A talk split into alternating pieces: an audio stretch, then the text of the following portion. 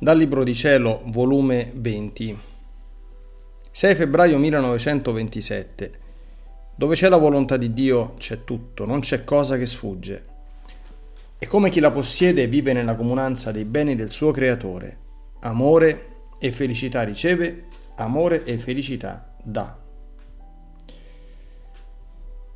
Stavo tutta immersa nel supremo volere, seguendo i suoi atti, per costituirmi atto di ciascuna creatura ed il mio dolce Gesù è uscito da dentro il mio interno e stendendomi le sue braccia mi abbracciava forte, stringendomi tutta a sé.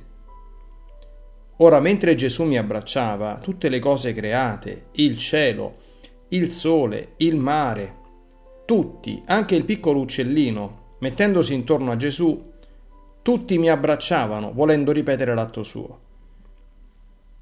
Facevano come a gara e nessuno voleva restare dietro.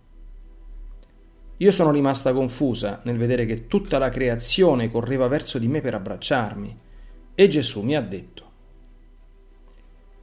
Figlia mia, quando l'anima vive nel mio volere ed io faccio un atto verso di lei, anche un semplice bacio, una parolina sola, tutta la creazione, incominciando dalla sovrana regina fino all'ultimo del più piccolo essere, tutti si mettono in moto per ripetere l'atto mio. Perché essendo una la volontà dell'anima, della mia e di loro, tutti tengono il diritto di accomunarsi con me per fare la stessa cosa che faccio io. Perciò non sono solo io, ma tutti gli esseri dove esiste integra la mia volontà erano insieme con me ad abbracciarti. Quindi quando faccio un atto di più con chi vive nel mio volere, dà una festa nuova a tutta la creazione. E quando c'è una festa nuova, tutti si muovono e stanno sull'attenti. Quando io sto per farti un dono, dirti una parola per concorrere insieme con me, ripetere l'atto mio, ricevere la nuova festa e fare a te la festa degli atti loro non è stata festa per te sentire l'abbraccio della mamma celeste, l'abbraccio della luce del sole, delle onde del mare, fin del piccolo uccellino che stendeva le sue ali per abbracciarti. Figlia mia, dove c'è la mia volontà c'è tutto, non c'è cosa che le può sfuggire. Onde io continuavo a seguire i suoi atti nel supremo volere, ed il mio dolce Gesù ha soggiunto.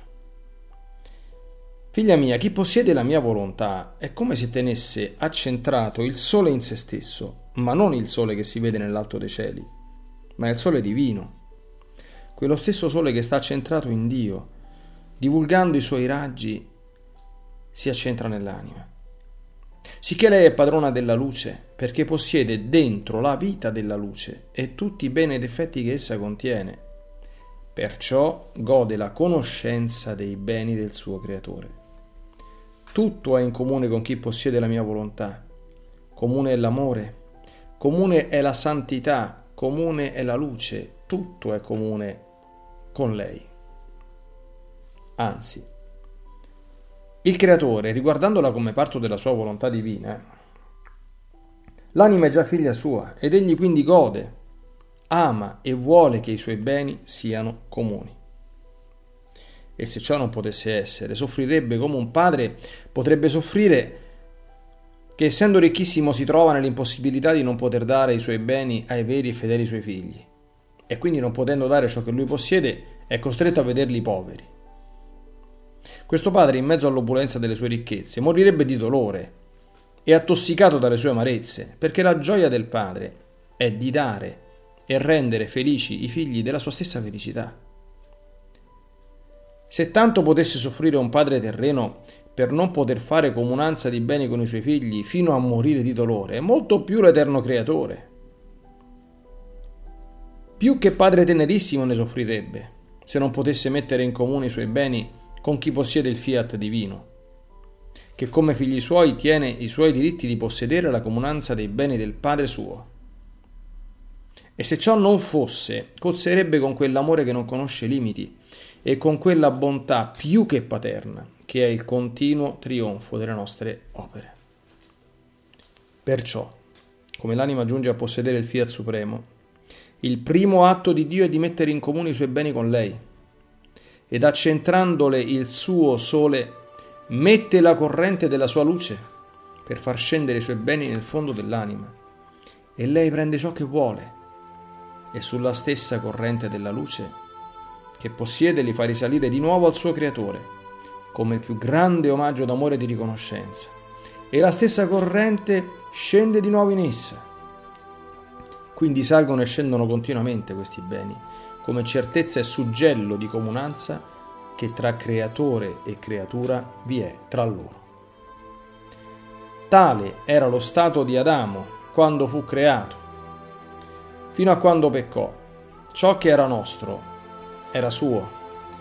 La pienezza della luce accentra in lui la vita perché una era la sua volontà con la nostra gli portava la comunanza dei nostri beni. Come ci sentivamo raddoppiare la nostra felicità per causa della creazione, non per altro, perché vedevamo Adamo, il figlio nostro, felice della nostra stessa felicità, perché la sua volontà, essendo una con la nostra, la nostra pioveva a torrenti con i nostri beni e la nostra felicità, tanto che lui, non potendola tutta contenere, perché non teneva la larghezza del suo creatore, mentre si riempiva fino all'orlo fino a traboccarne fuori, faceva risalire tutto il resto a colui da cui li riceveva. E che cosa faceva risalire? Il suo amore perfetto, che aveva ricevuto da Dio, la sua santità, la sua gloria che possedeva con noi in comune, come per ridarci la pariglia della felicità, dell'amore e della gloria. Felicità davamo e felicità ci dava, amore, santità e gloria gli davamo amore, santità e gloria ci dà. Figlia mia, il possedere una volontà divina è cosa da far strabiliare. E non il tutto può comprendere l'umana natura, che sente, possiede e non sa esprimersi.